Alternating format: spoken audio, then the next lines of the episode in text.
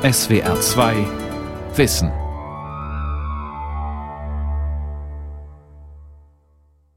Mit der SWR2 Aula und dem Thema Hinter tausend Stäben Tiere im Zoo am Mikrofon Ralf Kaspari.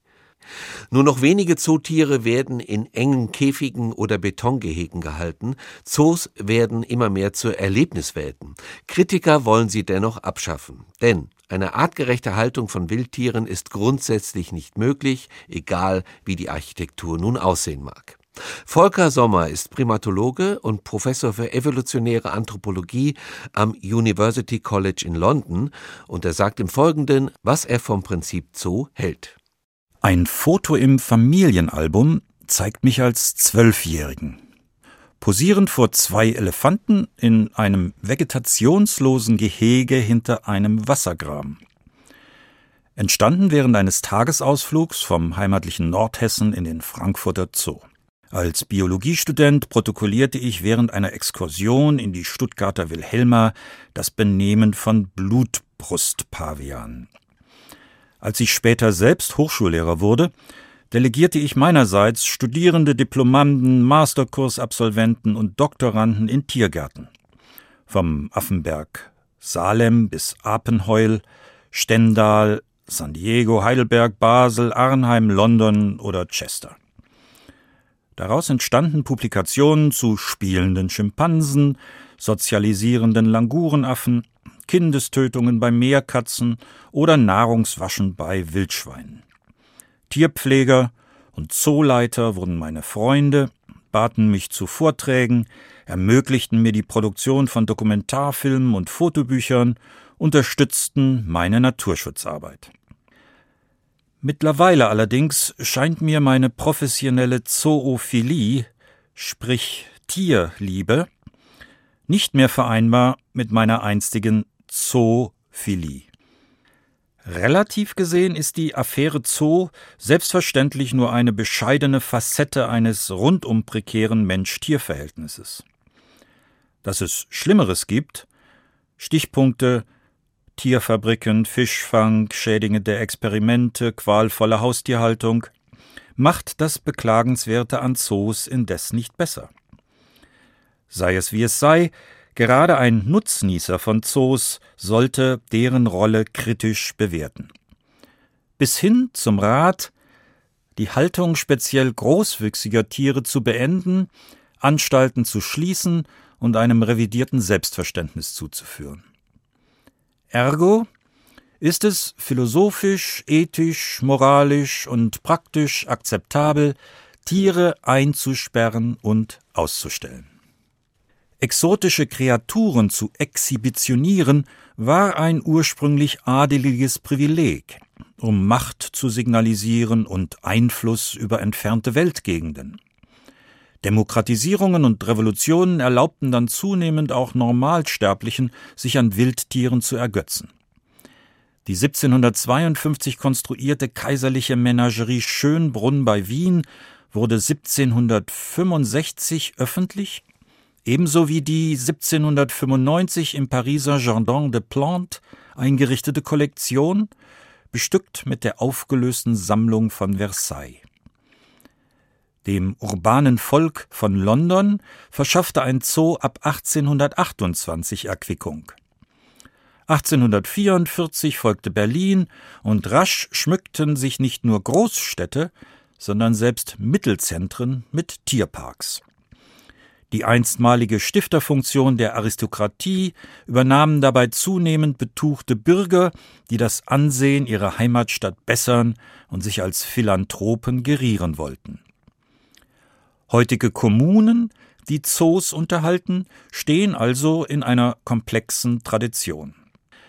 Für Deutschland 2019 listet Wikipedia gut 400 Orte auf, die Tiere zeigen.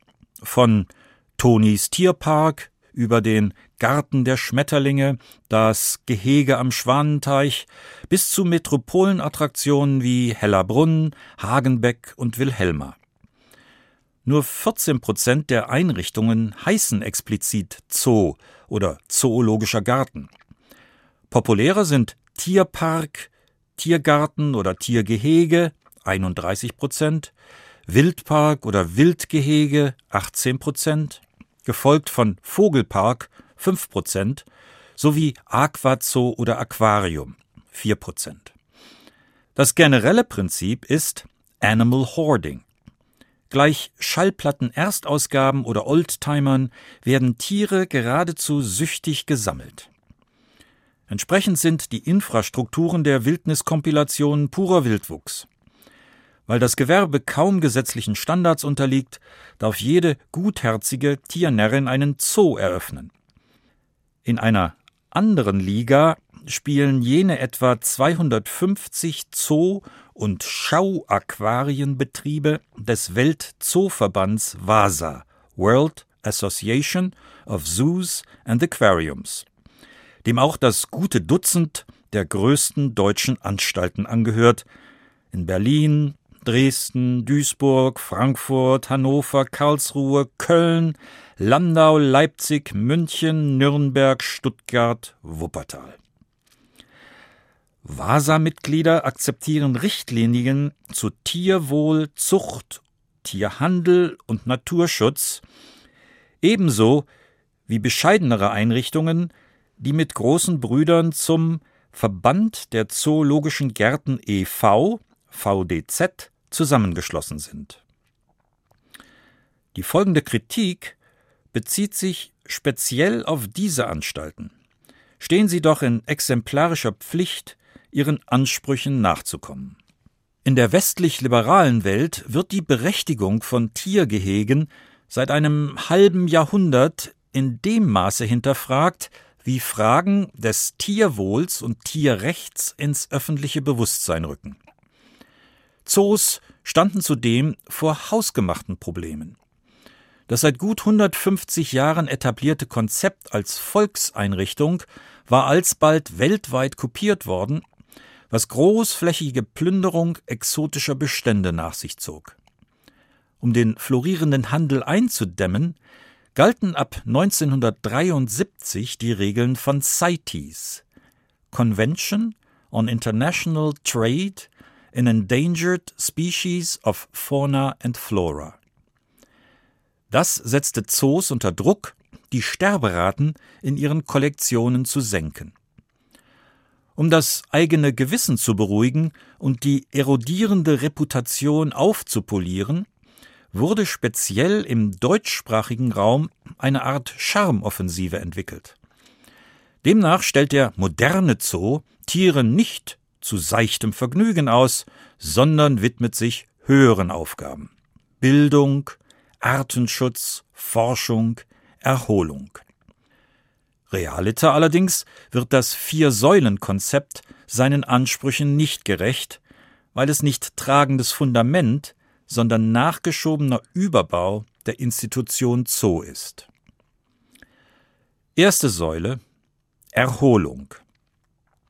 Wohl weil als Leitgedanke am wenigsten nobel steht Erholung eigentlich etwas verschämt am Ende der Vier-Gründe-Liste. Gleichwohl sind hedonistische Bedürfnisse nach Ablenkung, Entspannung, Unterhaltung und Zeitvertreib der primäre Grund für einen Besuch. Und jener, der allein die Kassen klingeln lässt. Speziell die kleineren Läden sind Kindergärten mit Klamauk, garniert mit Tieren als Kulisse. Aber auch Megazoos setzen Tiere als Staffage ein und offerieren Galadinner im Aquarium, Musik- und Tanzfeste oder Gottesdienste, die die Schöpfungsvielfalt preisen. Die Zielvorgabe Erholung dient mithin unseren Lüsten. Wenn wir also um unserer Entzückung willen auf gefangene Tiere starren, werden die schlicht instrumentalisiert, objektiviert und ausgebeutet. Zweite Säule Bildung. Höher Ambitioniert ragt dieser Pfeiler auf, weil sich vielleicht manch flacher Spaßbürger doch zum Bildungsbürger reformieren lässt. Jedenfalls behaupten Zoos, über biologische Vielfalt aufzuklären. Im Einzelfall mag der Bildungsauftrag gelingen. Die Masse hingegen lernt gewiss nichts Nachhaltiges über die Biologie der Exponate oder ihrer Habitate. Jedenfalls hat keine belastbare Studie positive Wirkungen belegen können. Was nicht verwundert, beträgt die Verweildauer vor einem Gehege doch weniger als eine Minute im Durchschnitt. Stattdessen findet eher Desinformation statt, weil tatsächliche Bedrohungen unterschätzt werden. Die Tiere befinden sich ja offenbar in einer sicheren Arche. Schlimmer ist, dass Besucher, besonders Kinder, systematisch desensibilisiert werden. Denn das Zooerlebnis normalisiert eine Situation, in der angebliche Mitgeschöpfe hinter Gittern, Panzerglas, Kunstfelsen und Wassergräben interniert sind. Der Tierrechtler Colin Goldner recherchierte für seine Philippika lebenslänglich hinter Gittern die Wahrheit über Gorilla, Orang-Utan und Co. in deutschen Zoos, sämtliche Anstalten, in denen große Menschenaffen gehalten werden. Dabei dokumentierte er auch den O-Ton einer Zoopädagogin, die Hauptschülern einen isoliert gehaltenen Silberrücken vorstellt, der teilnahmslos in der Ecke hockt. Ich wäre gerne Gorilla in unserem Zoo. Die leben hier wie im Fünf-Sterne-Hotel und brauchen sich um nichts zu kümmern. Die haben's hier viel besser als in freier Wildbahn. Ausgestellte Tiere zu betrachten, konditioniert uns mithin von Kindesbeinen an, Zerrbilder für Natur zu halten und den markanten Widersinn auszublenden, dass wilde Tiere gefangen gehalten werden. Strategischer Neusprech verkauft Käfige und Anlagen dennoch als ein Zuhause, in dem Tiere Gastgeber sind. Dritte Säule Forschung. Vasa-Zoos wollen wissenschaftlich geleitete Einrichtungen sein, was ihre Einstufung als nicht kommerziell erlaubt. Die Bedingung ist erfüllt, sobald der Direktor ein Hochschulstudium vorweist, wobei Jura genauso qualifiziert wie Tierkunde oder Veterinärwissenschaft. Das formal leicht erwerbbare Signet der Wissenschaftlichkeit dient dabei in erster Linie der Perpetuierung der Firma.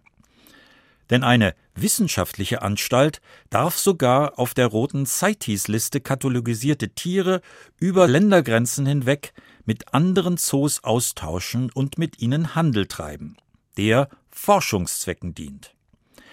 Die Webseite vom Verband der Zoologischen Gärten beschreibt als Zweck der Tiergartenbiologie die Grundlagen für die optimale Versorgung von Wildtieren im Zoo zu erarbeiten.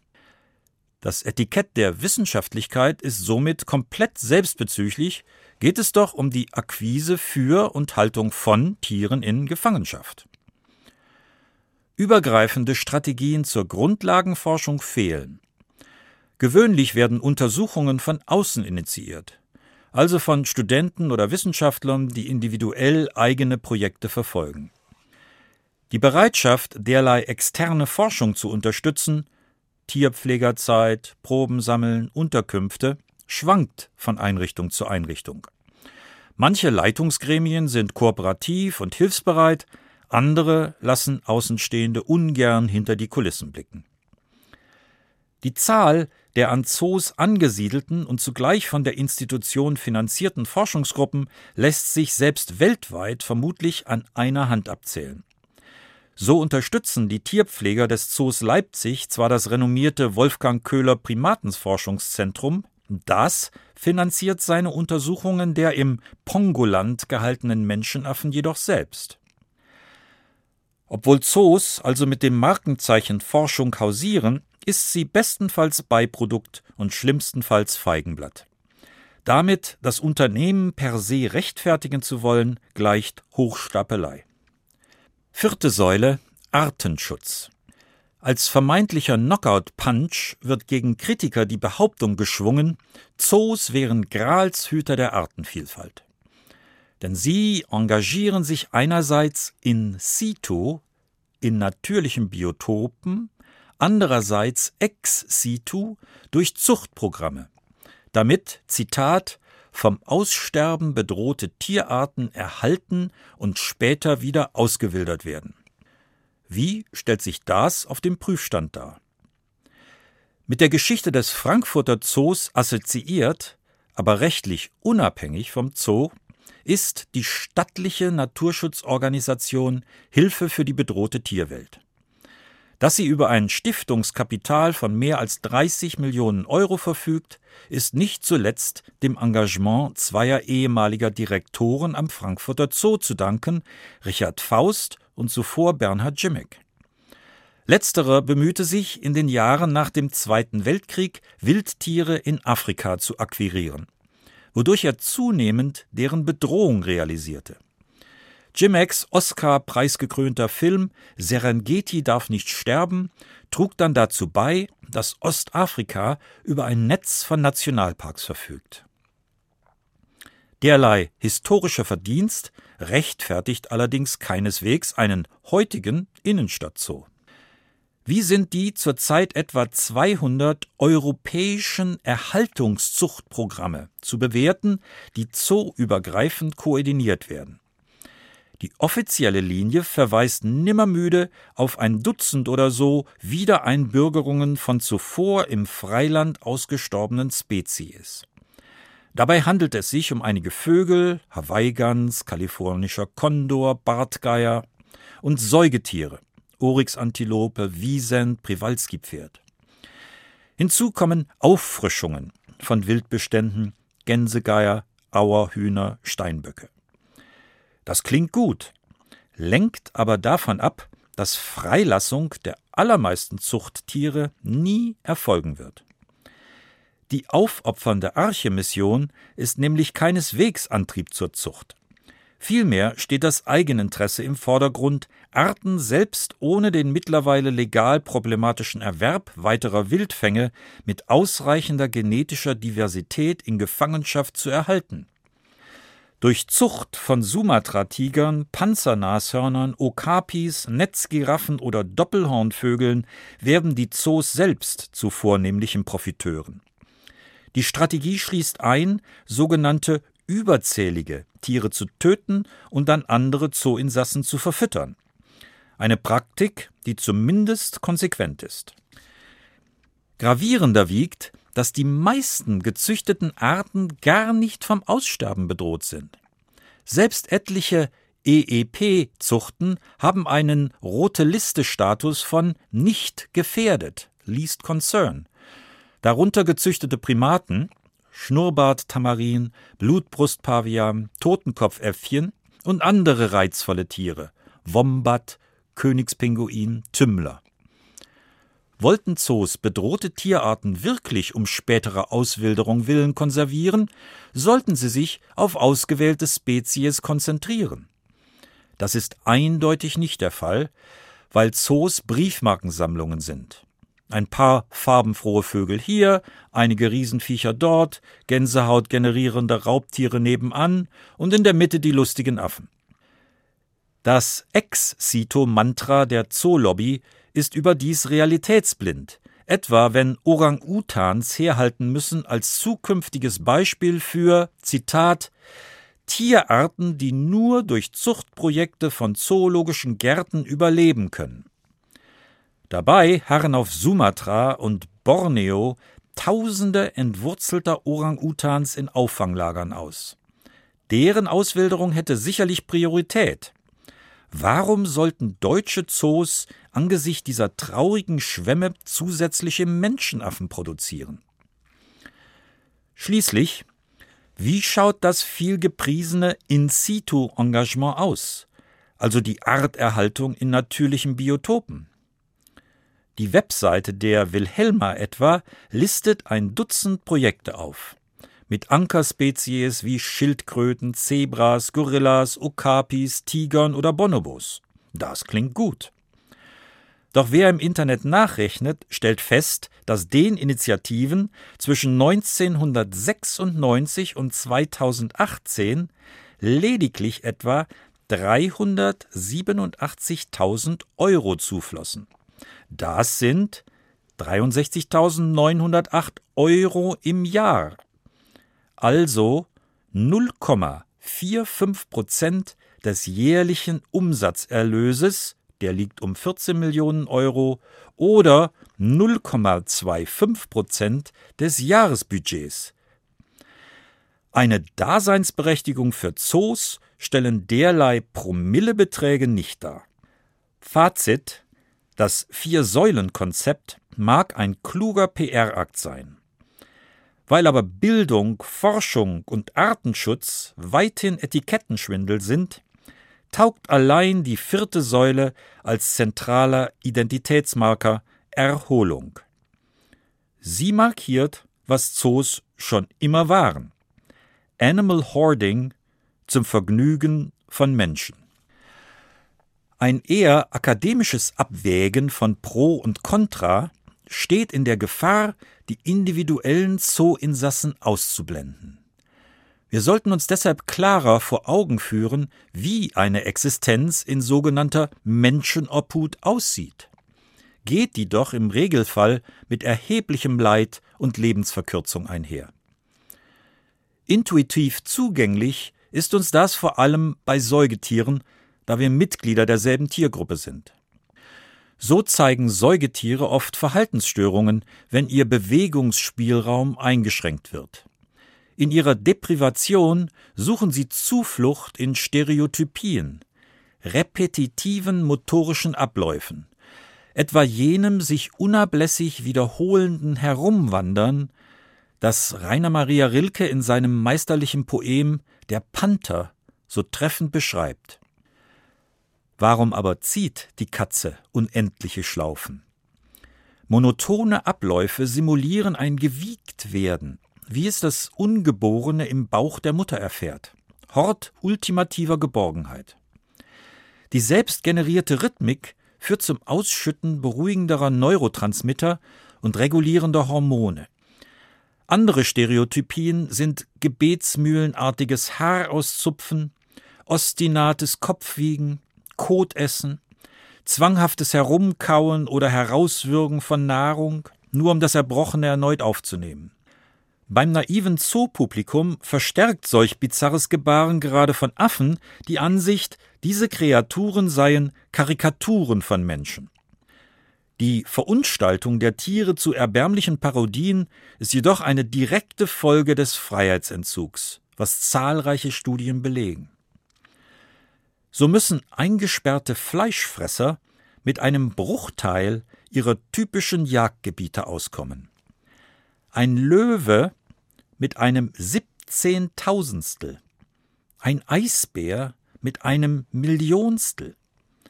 Entsprechend frustriert verbringen die Tiere um die Hälfte der Zeit mit stereotypem Herumwandern. Die Existenz als Insasse ist oft kurz so überleben zoogeborene asiatische Elefantinnen 19 Jahre. Kurz im Vergleich zu 42 Jahren selbst in burmesischen Holzfällercamps. Eine afrikanische Elefantin in Kenia wiederum lebt 56 Jahre. Im Zoo nur 17. Daten für fast 5000 Kühe belegen keine Verbesserung der Situation im letzten Jahrhundert. Der Punkt ist wichtig. Denn Zoos behaupten, triste und stupide Tierhaltung sei dunkle Vorzeit, längst ersetzt durch Environmental Enrichment, also Anreichern der Internierung durch divers strukturierte Gehege, Spielgeräte, Nahrungslabyrinthe, Unterbringen in Gruppen etc. Vielleicht mag dies den Leidensdruck eines versorgten, kontrollierten, nicht autonomen Daseins abschwächen. Aber an der Ursache des Übels, dem tödlichen Einerlei, ändert sich nichts. Trotz alledem findet sich auf der Webseite vom Verband der Zoologischen Gärten kein einziges Wort der Selbstkritik oder gar des Zweifels an der Doktrin, dass es Zootieren psychisch und physisch gut geht denn schließlich leben sie, Zitat, in einem ihrem natürlichen Lebensraum nachempfundenen Gehege. Es muss wohl ein Narr sein, der das bestreiten wollte. Schwimmen doch Delfin und Orca auch im Delfinarium im Wasser, während Nashorn und Elefant auf festem Boden stehen, eben ganz wie in der wilden Natur. Der Zoo der Zukunft hätte also viel zu tun. speziell sich in großen Teilen selbst abzuschaffen. Welches Futurum könnten Kritiker und Freunde von Zoos diesen Einrichtungen wünschen? Eine radikale Lösung wäre, sie zu schließen und die Sammlungen in weitläufigen Auffangstationen zusammenzuführen. Etwa auf klimatisch günstigen Inseln, in Flüssen oder Seen. Im Minimum sollte sich die Haltung von Tieren mit starkem Bewegungs- und Raumbedarf von selbst verbieten. Von Bären und Großkatzen etwa, Elefanten, Nashörnern, Flusspferden oder Delfinen. Um den Kreislauf zu durchbrechen, müssten ehemalige Zooinsassen dann bis an ihr Lebensende versorgt werden, ohne sich weiter fortzupflanzen. Zwar produzieren derlei Verhütungsmaßnahmen Leid, weil sie die erfreulichen Aspekte des Umkümmerns von und Interagierens mit Jungtieren unterbinden. Gleichwohl wird ein weitaus beträchtlicheres ethisches Problem nicht mehr perpetuiert. Den konsequenten Schritt der Selbstauflösung ging 2016 die Stadtverwaltung von Buenos Aires mit ihrem bei Jung und Alt beliebten kommunalen Zoologico. Dessen 2500 Tiere sollen ausgewildert oder in Reservate umgesiedelt werden, während 50 nicht umsetzbare Individuen unter verbesserter Haltung verbleiben, aber nicht mehr gezeigt werden. Der Bürgermeister erklärte, das Einsperren und Ausstellen von Tieren sei entwürdigend und nicht mehr zeitgemäß. Warum sollen deutsche Kommunen nicht genauso proaktiv sein können? Zumal für mehr als eine Generation von Zoo-Mitarbeitern weiterhin wichtige Aufgaben durch Umwidmung frei werdenden Geländes anstünden. Wer unbedingt seinen Kontroll- und Zuchttrieb ausleben möchte, mag sich spezialisieren auf Kreucht- und Fleuchtbiome mit Kolonien von Käfern, Schaben, Bienen, Schmetterlingen, Ameisen, Würmern, Krustentieren, Schnecken, Termiten oder Spinnen. Derlei Kleingetier wirkt durchaus publikumsmagnetisch, macht sich aber weniger als ein Gorilla-Silberrücken etwas daraus, offenen Mundes angestarrt zu werden. Gleichfalls ethisch navigierbar wären Zuchtbehälter für kleine Wirbeltiere wie Frösche, Ratten, Nacktmulle oder Einrichten einer beschränkten Zahl frei wählbarer Nistplätze für Vögel wie die beliebten Störche. Und herzlos verstoßene Haustiere könnten ebenfalls eine Bleibe finden. Ein künftiges Biodrom könnte überdies komplett auf Virtualität setzen. Anbieten würden sich Live-Übertragungen via Körperkameras, Bodycams, mit denen Biologen etwa wilde Albatrosse, Nashörner, Elefanten oder Pottwale verfolgen. Animatronic, die Dinosaurier oder Mammuts auferstehen lässt. Naturdokumentationen im 3D IMAX-Format. Citizen Science Slams, bei denen Naturliebhaber ihre Sichtungen von Stechmücken, Kaulquappen, Quallen und Waschbären als Live-Reportagen in Computer einfüttern. Formate, die punktuell bereits eingesetzt werden. Leider sind wir von radikalen Verbesserungen derzeit noch weit entfernt. Nicht zuletzt, weil die Zoolobby weiterhin ungeniert behauptet, Tiergärten seien eine gute Sache. Mein eingangs beschriebener Zoobesuch war übrigens der einzige meiner Jugend. Auch wenn er meinen Entschluss stimulierte, Zoologe zu werden, waren dafür nicht die Elefanten ausschlaggebend. Vielmehr faszinierten mich andere von einem Wassergraben umschlossene Insassen. Eine wimmelnde Kolonie von Ameisen. Das war die SWR2 Aula mit dem Thema Hinter tausend Stäben, Tiere im Zoo von und mit Volker Sommer. Sie können diese und alle anderen Aula-Sendungen wie immer nachhören, nachlesen. Infos dazu finden Sie auf unserer Homepage www.swr2.de-wissen.